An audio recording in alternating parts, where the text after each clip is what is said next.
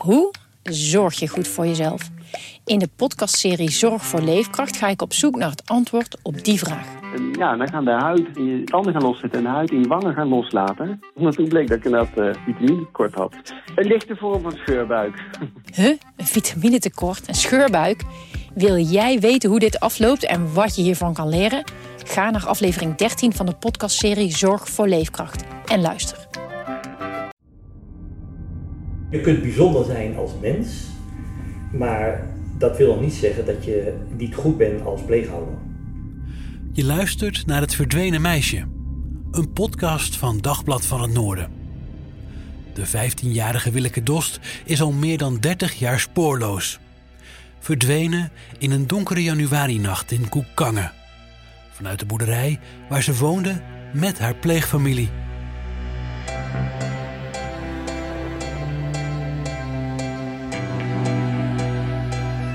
Sinds afgelopen woensdagmorgen wordt vermist de 15-jarige Willeke Dost uit Koekangen. Het meisje is ongeveer 1,75 meter lang. Ze heeft blond sluikhaar tot op de schouders, mogelijk in een paardenstaart. De nacht van zondag op maandag werd ik om tien voor drie wakker. Omdat er iemand aan mijn buitendeur stond te trekken. Ze is spoorloos verdwenen en in theorie want je kan niks uitsluiten. Zou ze bij wijze van spreken ergens kunnen leven? Mijn naam is Jeroen Kelderman en ik vertel over de zoektocht van journalist Aniek Oosting. Die speurt naar het antwoord op de vraag waarom we nog steeds zo weinig weten over dit verdwijningsmysterie. Aflevering 4. De Mulders. De familie Mulders is een therapeutisch pleeggezin. De zwaar beschadigde Willeke Dost krijgt hier een laatste kans om te aarden bij een gewone familie. Omdat het bij de voorgaande pleeggezinnen steeds misging. Pleegmoeder Herna Mulders vertelt er in 2004 het volgende over aan RTV Drenthe. Ze is dus hier gekomen van, uh, met van, nou, kijk maar of het gaat. Met speciale begeleidingen, speciale steun. En op een gegeven moment kon zelfs die speciale steun dus wat minder worden, veel minder. Maar zo'n tien jaar na de verdwijning worden de Mulders meer en meer verdacht van betrokkenheid bij die verdwijning.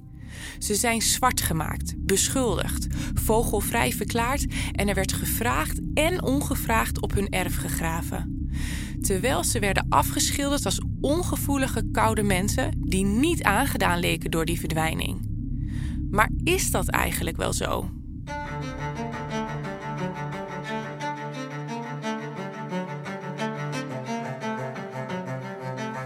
Mijn naam mevrouw Mulder, uh, die, die, die, kon heel ja, rationeel overkomen. Dat kan afstandelijk zijn. Ik denk dat die man die was wat warmer. Ik weet wel dat voor Willeke was dit een goed gezin. Voor Willeke is het een goed gezin. Zoals je gezinsvoogd Rolf Martens net hoorde zeggen. Willeke was ook voor haar verdwijning al een meisje met een verhaal. Na het verongelukken van haar ouders verbleef ze bij familie, pleeggezinnen en tehuizen. Uiteindelijk belandde ze op tienjarige leeftijd als pleegkind bij de familie Mulders in Koekangen. Je hoort de stem van Fred Verasdonk, maatschappelijk werker bij de Stichting Therapeutische Gezinsverpleging, die de verantwoordelijkheid had over Willeke. Nou ja, ze hadden, ze hadden, zij deden aan opvoeden. Hm. Ik denk dat dat wel uh, hun kracht is van, uh, om proberen een stukje puberopvoeding uh, en daarvoor ook nog mee te geven. De Mulders doen aan opvoeden. En tegen de tijd dat Willeke verdwijnt, is ze 15 en volgens pleegmoeder Herna Mulders een echte puber. Met de gekke dingen en de, de leuke dingen en de vervelende dingen. Maar de manier waarop de Mulders hun pleegkinderen opvoeden, zou je kunnen typeren als een beetje afstandelijk, zegt Fred Verasdonk. Soms wil je deze kinderen ook wel warmte meegeven. Nou, dat, dat, dat was niet hun sterkste punt. Nee. Maar weet je, dat, dat hoorde ook niet zo bij Willeke. Want juist als je probeerde echt een wat in dat warm contact met haar te krijgen, dan kreeg je dat, dat, dat deksel weer op je neus dat, dat deze kinderen die, die, die, uh, die houden dat af. Dus je kunt veel beter gewoon alleen maar je focus hebben op opvoeden.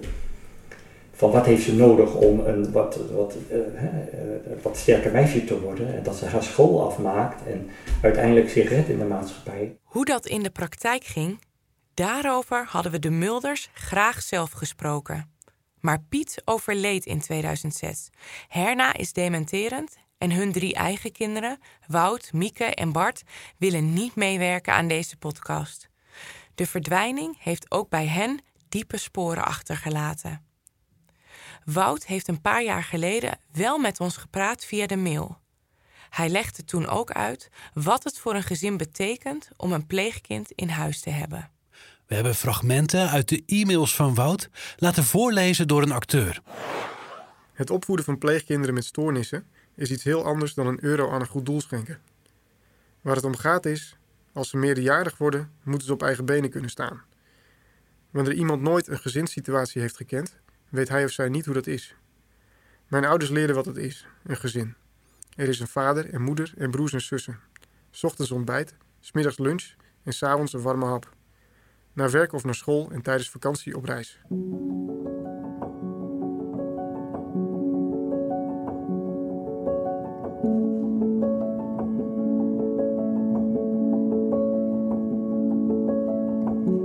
Zoals je net al hoorde, staat de familie Mulders bekend als een goed pleeggezin. Wat is er gebeurd dat ze toch verdacht worden van betrokkenheid bij de verdwijning van Willeke?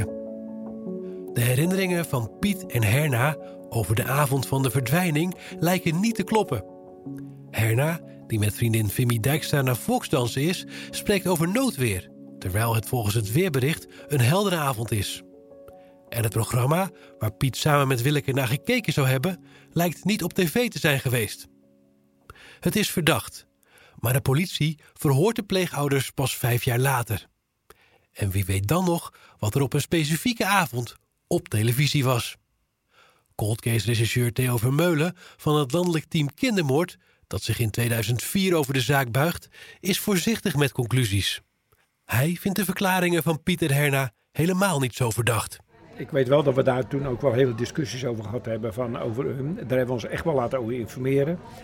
Maar algemene, want je ziet jaren later, ga je terughalen een weerrapport, zeg maar. want daar gaat het over. Je bent heel veel jaren later. Ze kunnen dan niet meer op de detail aangeven of het nou in, dat in, in het gedeelte boven Koekan uh, slecht weer was. Ja. Want dat was onder andere discussie. Want niet uitgesloten was dat de buien overtrokken. Ik zeg het nu even in de moderne woorden. Maar dat er gewoon een buien net over dat gebied was getrokken. Waardoor het daar wel slecht, slechter weer. En laten we ook zeggen, de ene die vindt storm geen slecht weer. Ja, en de ander wel. Dus daar, zit, dus daar hebben we echt hele discussie over gehad. Van wat is de betrouwbaarheid daarvan en dergelijke. Nou, dat soort onderwerpen die gaan echt bij het kindermoordenteam. Dat werd echt heel expliciet besproken. Een paar van deze verkeerde herinneringen kunnen iemand al verdacht maken. Hetzelfde met de ogenschijnlijk late reactie op de verdwijning. Piet vindt het bed van Willeke leeg op 15 januari, ochtends vroeg, lang voordat haar lessen beginnen. Maar de familie belt pas s'avonds met de school, met de mentor en met Anneke Mioch, de moeder van Willekes hartsvriendin. Raar is het oordeel. Maar die reactie is niet raar, vindt Roelof Martens. Willeke ging namelijk veel vaker vroeg de deur uit. En Willeke ging ook heel veel haar eigen gang. Ik heb dat vorige keer ook vermeld. Zij ging wel veel vaker, uh, s ochtends vroeg weg. Dan zei ze ook niet van ik ga weg of ik ga een uur eerder weg. Nee, uh, dan klopte ze aan de deur of uh, Willeke kom je eten en was al weg. En ja, dan ging ze vaak eerst naar haar vriendin in Stadhorst. Het is niet de eerste keer eh, dat ze ochtends weg was. En, en, dus ze ging heel vaak haar eigen gaan. En het was geen meisje die dan ging overleggen of ik ga dit even doen, ik ga dat even doen. Nee, juist niet.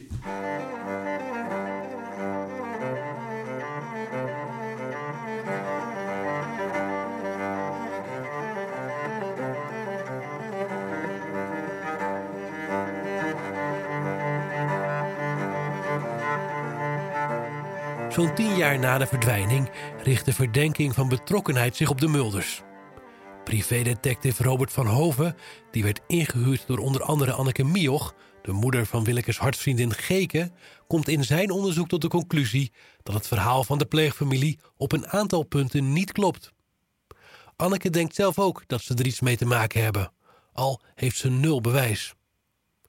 Latere onderzoekers zeggen dat het niet anders kan dan dat er op de avond voor de verdwijning iets in de woning in Koekangen gebeurd moet zijn en dat het lichaam van Willeke daarna is weggemaakt. Want als ze was weggelopen of ontvoerd, was er vast wel iemand geweest die iets van haar vernomen had, is de gedachte.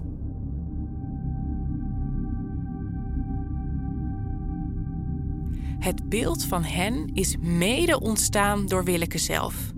Het meisje schreef duizenden briefjes, vertelde dat ze tijdens het douchen werd begluurd door haar pleegbroers en werd op een schoolfeestje bang toen een pleegbroer haar kwam ophalen. Het is wat Willeke ook aan vriendinnetjes vertelde. Maar Wout wees de geruchten over het begluren drie jaar geleden naar het Rijk der Fabelen. In de muren zitten speciale doucheraampjes. Het enige wat je daar doorheen ziet is beweging wanneer iemand zich in de badkamer verplaatst. Je ziet natuurlijk geen details. Misschien dat ze dit bedoelt met begluren. Ik lees voortdurend citaten van klasgenoten of vriendinnen waarin wordt gezegd dat wij de douche in zouden komen om te gluren. Wat mij verbaast is, is er niet een journalist die gedacht heeft: hoe gaat dit concreet in zijn werk? Hebben wij de deur geforceerd om vervolgens te gaan gluren? Waarom blijven jullie dit soort bewijs steeds herhalen? De Mulders waren ervaren en uitstekend geschikt om Willeke op te nemen. Gezinsvoogd Rolf Martens van de jeugdbescherming, die de zaken om het gezin heen regelde, concludeerde dat het zo schrijnend is dat juist wat hen sterk maakt als pleeggezin hen later verdacht maakte. Ja, ik vind bijna gewoon onluisterend wat er allemaal uh, na die tijd gebeurd is. Het verbaasde ook Fred Verasdonk. Maar op dat moment dacht ik van jongens, maar dit, dit, dit, wat ga je deze mensen aandoen? Ik kan me dat niet voorstellen dat zij daar een rol in hebben gespeeld. Maar daar kan ik ook mis mee zijn natuurlijk. Ik ben ook maar uh, mm. gewoon een hulpverlener die in het gezin komt. Het feit dat de familie Mulders op de avond na de verdwijning meteen zegt dat het meisje is weggelopen, wordt eveneens als verdacht gezien.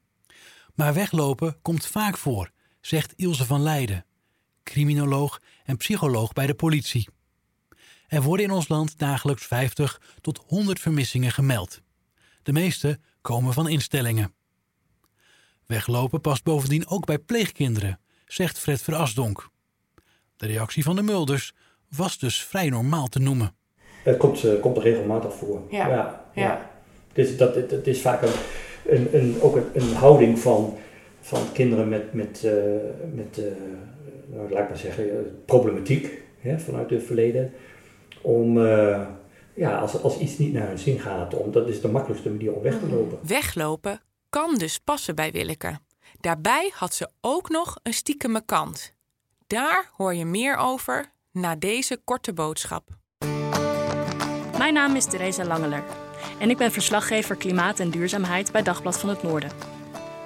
Ik vertel je bijvoorbeeld hoe je duurzaam op vakantie gaat, wat in het nieuwste klimaatrapport staat en hoe Noordelingen zelf groene energie opwekken. Zulke verhalen kosten tijd en geld om te maken. Neem nu een digitaal abonnement op Dagblad van het Noorden, zodat ik dit soort producties kan blijven maken. De verklaringen en het gedrag van de Mulders blijven niettemin vragen oproepen. En geven andere onderzoekers het gevoel dat er meer aan de hand is dan een meisje dat wegloopt. Wat later naar buiten komt, is hoe het gezin over Willeke praat. Ze noemen Willeke zelfs een vervelend en nors kind dat erop uit is anderen ongelukkig te maken. In gesprek met de politie zegt Piet Mulders dat Willeke een ooievaarsachtige loop had, een lelijke mond en iets zwijnerigs in haar gezicht. Als Herna later in een verhoor met die uitspraken wordt geconfronteerd, zegt ze: dat is wel heel grof. Maar ze werd zo opgehemeld dat Piet het heel plastisch even heeft neergehaald.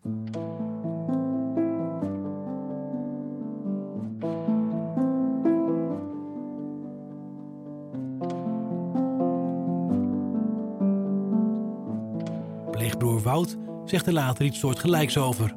Vooral om het beeld te nuanceren van het zielige meisje dat het zo slecht had bij die boze pleegfamilie. Wat Willeke als kind is overkomen is zielig.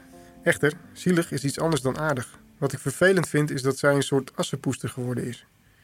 Dat beeld klopt niet. Ze was een beschadigd en moeilijk kind. Maar als er problemen waren, kwam ze naar mijn ouders. Ik acht de kans heel klein dat we Willeke ooit levend terugzien. Als ze ontvoerd zou zijn en bij een telefoon had kunnen komen, zou ze als eerste contact met mijn ouders zoeken. De Mulders wonen vijf jaar in Koekangen als Willeke in 1987 op tienjarige leeftijd bij hen komt. Het gezin komt uit Heteren. En de verhuizing naar Zuidwest-Drenthe lijkt ingegeven door een behoefte aan meer ruimte en vrijheid. In hun vorige woonplaats wilden ze eigenlijk al stoppen met pleegkinderen om meer aandacht te geven aan hun eigen kroost. Maar de opvang gaat in Koekangen gewoon door. Alle rapporten over het pleeggezin zijn volgens Verasdonk heel positief. Ja. En gezinsvoogd Rolf Martens onderschrijft dat. Nou, het zijn pleegouders die bewezen hebben iets aan te kunnen. Het zijn eigenlijk pleegouders die zich gedragen als groepsleider. Ja. Dat klinkt voor buitenstaanders heel koud en kil. En zo kijkt een gewone buitenstaande die niet in deze sferen werkt of die geen uh, verstand heeft van hechtingsproblematiek, die kijkt ook zo daarna als mevrouw Wopke. Dan komt, we zijn die mensen afstandelijk. En ja, toch wil ik had toch uh, veel meer dit of dat moeten doen, of dit of dat hebben. Pleegouders die zich gedragen als groepsleider. Het komt volgens Rolf Martens misschien koud en kil over. Maar de kinderen die bij de Mulders geplaatst worden, zijn volgens pleegbroerwoud allemaal bijzondere gevallen. Het kwam ook wel eens voor dat pleegkinderen met justitie in aanraking kwamen. Ze wisten altijd weer de verkeerde vrienden te vinden. Het kostte mijn ouders dan veel tijd en moeite om te voorkomen dat die kinderen dan een strafblad zouden krijgen. En omdat wij destijds geen tekstverwerker hadden en mijn vader niet kon typen, moest het via handgeschreven brieven. Het feit dat er altijd vreemde kinderen waren, heeft ook gevolgen voor Wout, Mieke en Bart. Een pleegkind is geen kind van je. Een pleegzus is geen zus van je. Het voelt meer als een klasgenoot dan als familielid. Mijn ouders toonden zich meer docenten dan ouder. De kinderen waren aanvankelijk ouder dan ik en sommigen kwamen uit jeugddetentie. Het was moeilijk je staande te houden tussen de geharde pleegbroers. Na verloop van tijd leerden we daarmee leven. Mijn ouders moesten ons soms wel beschermen en duidelijk grenzen aangeven. Het is opmerkelijk om te zien hoe verschillend de hulpverlening en buitenstaanders naar de Mulders kijken. Ook de biologische familie is zeer kritisch geweest op de pleegfamilie. En volgens Roelof Martens is dat na de verdwijning verergerd. Een punt van kritiek was dat oma Dost en oom Theo en tante Klaasje niet meer langs mochten komen. Maar dat verhaal klopt niet, zegt Fred Verasdonk, die in die periode juist de betrokkenheid van de biologische familie mist. Nou, in ieder geval met haar oma was wel, had ze wel echt een binding. Ja. ja dus die. Ja. Uh, uh, en uh, wat ik me nog, als ik me goed herinner, was dat oma ook heel lang niet de kans heeft gehad om contacten met Willeke te hebben. Bij de Mulders of daarvoor? ook daarvoor. Ja. ja. En, en, maar dat, dat zijn beslissingen die uiteindelijk de, de rechtbank dan neemt. Dus uh, klaarblijkelijk staan dan al zoveel dingen in het dossier dat, dat, dat, uh, dat het vertrouwen er niet is om, uh, om die contacten weer meer inhoud te geven. Ja.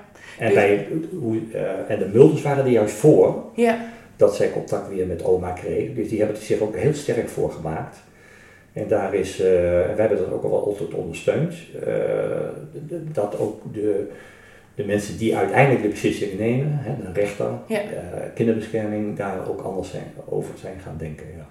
De biologische familie wordt, anders dan we tot nu toe dachten, niet door de pleegfamilie op afstand gehouden, maar door de rechtbank. Want in het dossier van Willeke, dat voor ons gesloten blijft, staan blijkbaar zaken die ervoor zorgen dat er niet genoeg vertrouwen is in die biologische familie. En dat vind ik best een schokkende constatering. Wat we ook weten is dat Willeke na haar verblijf in jeugdinstelling De Ruiterstee zou kunnen terugkeren naar de familie Wopke. Na een aantal logeerpartijtjes zagen de Wopkens hiervan af. De zorg voor Willeke was voor hen te zwaar. Hierna kwamen de Mulders in beeld.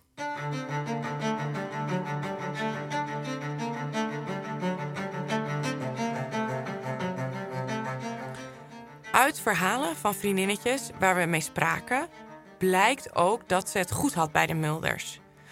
Ze had een eigen kamer met een piano, een eenpersoonsbed, een bureau, een kast en een cavia. Ze zit op scouting en paardrijden en ze krijgt zelfs een eigen paard, Rakker. Dit alles wordt bevestigd door Annemarie Eleveld, een vriendinnetje uit die tijd. Ja, ik ben daar toen geweest in de weekenden of in de vakanties. En uh, uh, zij kwam ook wel uh, bij mij. En dan waren jullie veel buiten? Ja, veel buiten. Bij de familie Mulder hadden ze ook ponies. Dus daar waren we veel. We waren sowieso veel buiten. Uh, ponies, hond, ja, buiten spelen. Wat je doet als kind. Computeren deden we ook. Wat kun je je daar nog van herinneren? Ehm, uh, ja, wat, hoe was het daar? Uh, nou, ik was daar altijd met plezier. Ik vond daar altijd eigenlijk leuk. Um, anders dan thuis. Um, maar ja, leuk. Willeke kwam altijd graag bij ons. Maar ik ging ook altijd graag daar naartoe. En daar had ze een cavia op haar slaapkamer? Cavia. En volgens mij heeft ze ook een keer een hamster gehad. Maar dat weet ik allemaal niet meer precies. Uh, een hond hadden ze, of twee, uh, IJslandponies, grote boerderij. Uh, ja, altijd wel iets te doen, zeg maar. Drie jaar geleden hebben we meerdere pleegkinderen van de Mulders gesproken. De verhalen waren wisselend. Sommigen hadden het er niet naar de zin, anderen juist weer wel. De vermeende liefdeloosheid wordt bijvoorbeeld niet ervaren door Helma Dijkzul. Zij zat net als haar zus Truus in Heteren bij de Mulders.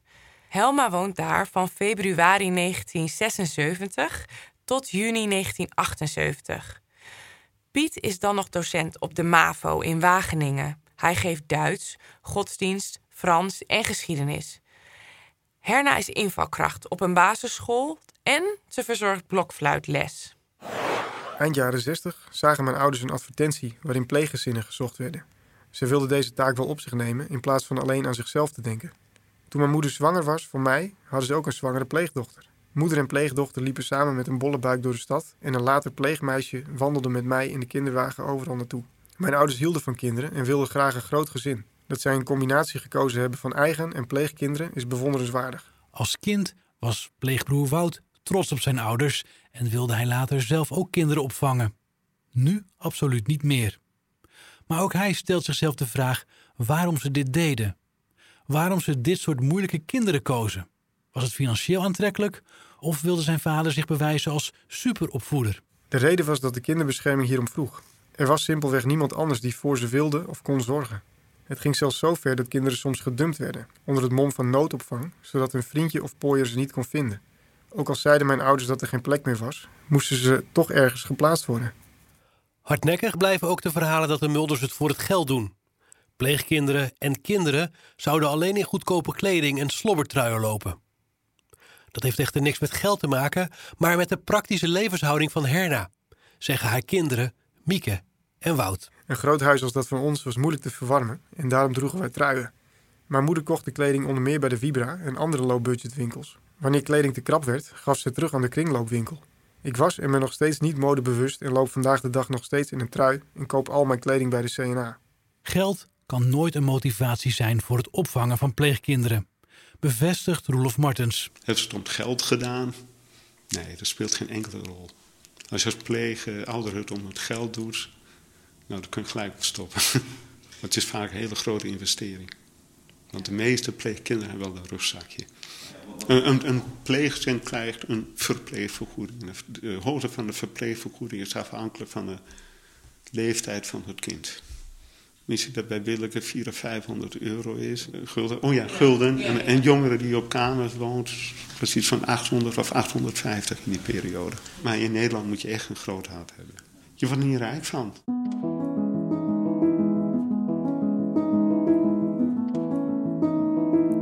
Zoals uit de verhalen blijkt, doet Herna de praktische kant en is Pieter meer voor de begeleiding en het geestelijk welzijn. Willeke Dost is het achttiende pleegkind van de Mulders. Echt de allerlaatste. Ze willen er al heel lang mee stoppen, maar worden nog één keer benaderd. Al dus Roelof Martens. Ze waren ook aan, min of meer aan het afbouwen. En eigenlijk is toen aan hen gevraagd van... wil je alsjeblieft nog dit of dat? Zo, zo is dat gegaan. Dat zegt ook Fred Verasdonk. Ik, ik, herinner me dat ze zeiden van nou, Willeke is dan zal wel onze laatste zijn. Mhm. Maar voor hun was het een uitdaging om te laten zien van, denk ik, van uh, nou, dit, dit kunnen wij ook. En, en dit gunnen we dit meisje nog een plekje uh, wat binnen een klein gezinsverband zich wat verder zou kunnen uitgroeien. Ja. Het ging tot haar verdwijning inderdaad goed met Willeke. luidde de constatering. Ik vond dat Willeke wel gaandeweg sterker werd. Ja, ja. Niet in die zin van dat het een normaal kind wordt, want dat, dat zou het nooit meer geworden zijn, denk ik. Maar wel dat ze zich in de maatschappij wat beter zou kunnen redden. Ja, mhm. dat wel. Hoe leek ze in die omgeving? Ja, toch, uh, het bleef, vond ik wel een, een, uh, een angstig meisje. Die, die, uh, die heel erg onzeker was. Dit is wat Wout zich destijds herinnerde. Willeke plaste vaak in bed. Niet leuk voor haar, maar daar werden mijn ouders niet boos om. Ze zeiden wel: drink niet te veel voor je gaat slapen, ga naar de wc. Hoewel mijn ouders nooit boos werden, verstopte Willeke natte kleding achter de bank op haar kamer.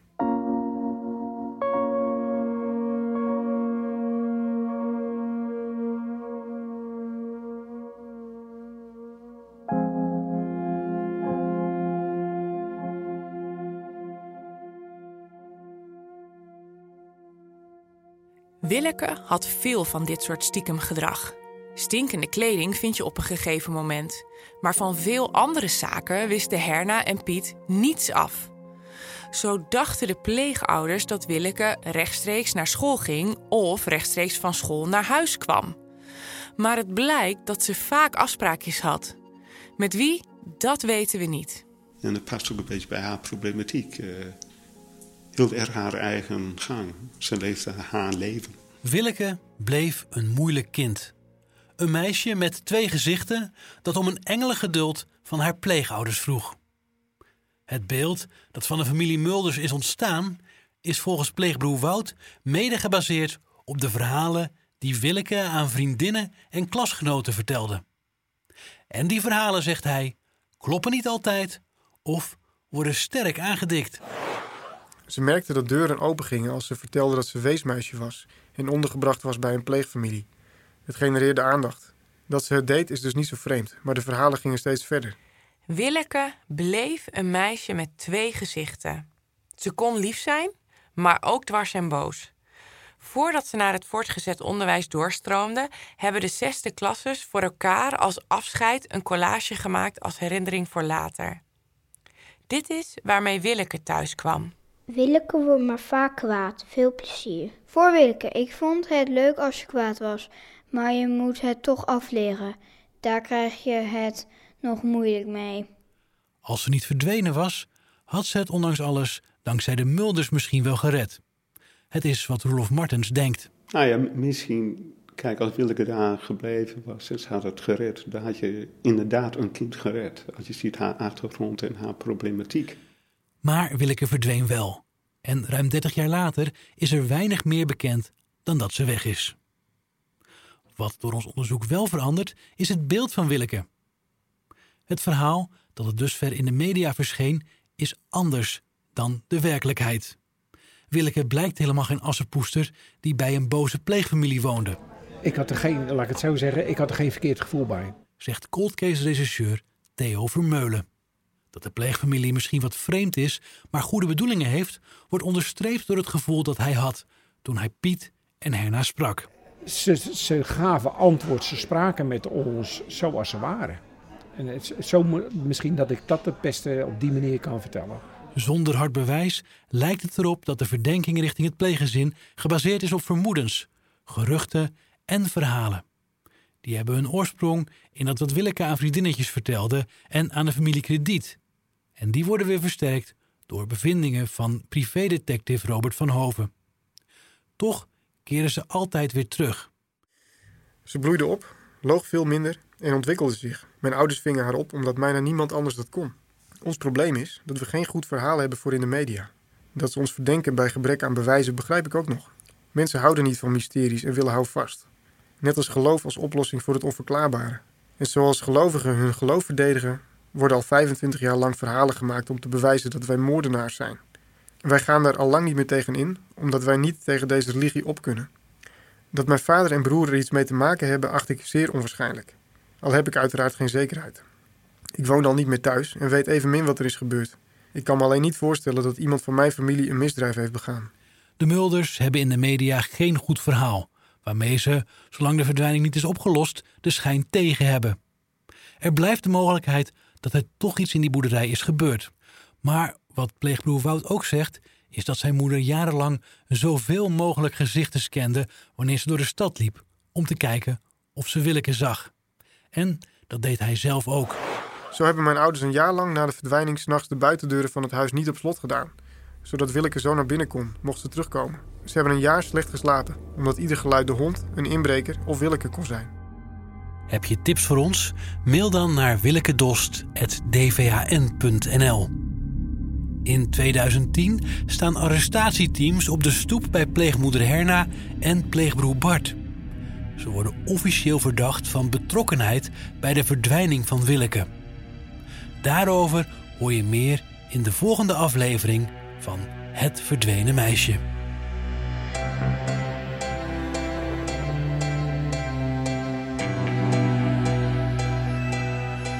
Deze podcast werd gemaakt door Aniek Oosting, Herman Sandman, Jantina Russen en mijn naam is Jeroen Kelderman. Met dank aan Gert Meijer en Frank Jeuring. Speciale dank aan Ed van Tellingen, die zijn herinneringen en archief met ons wilde delen.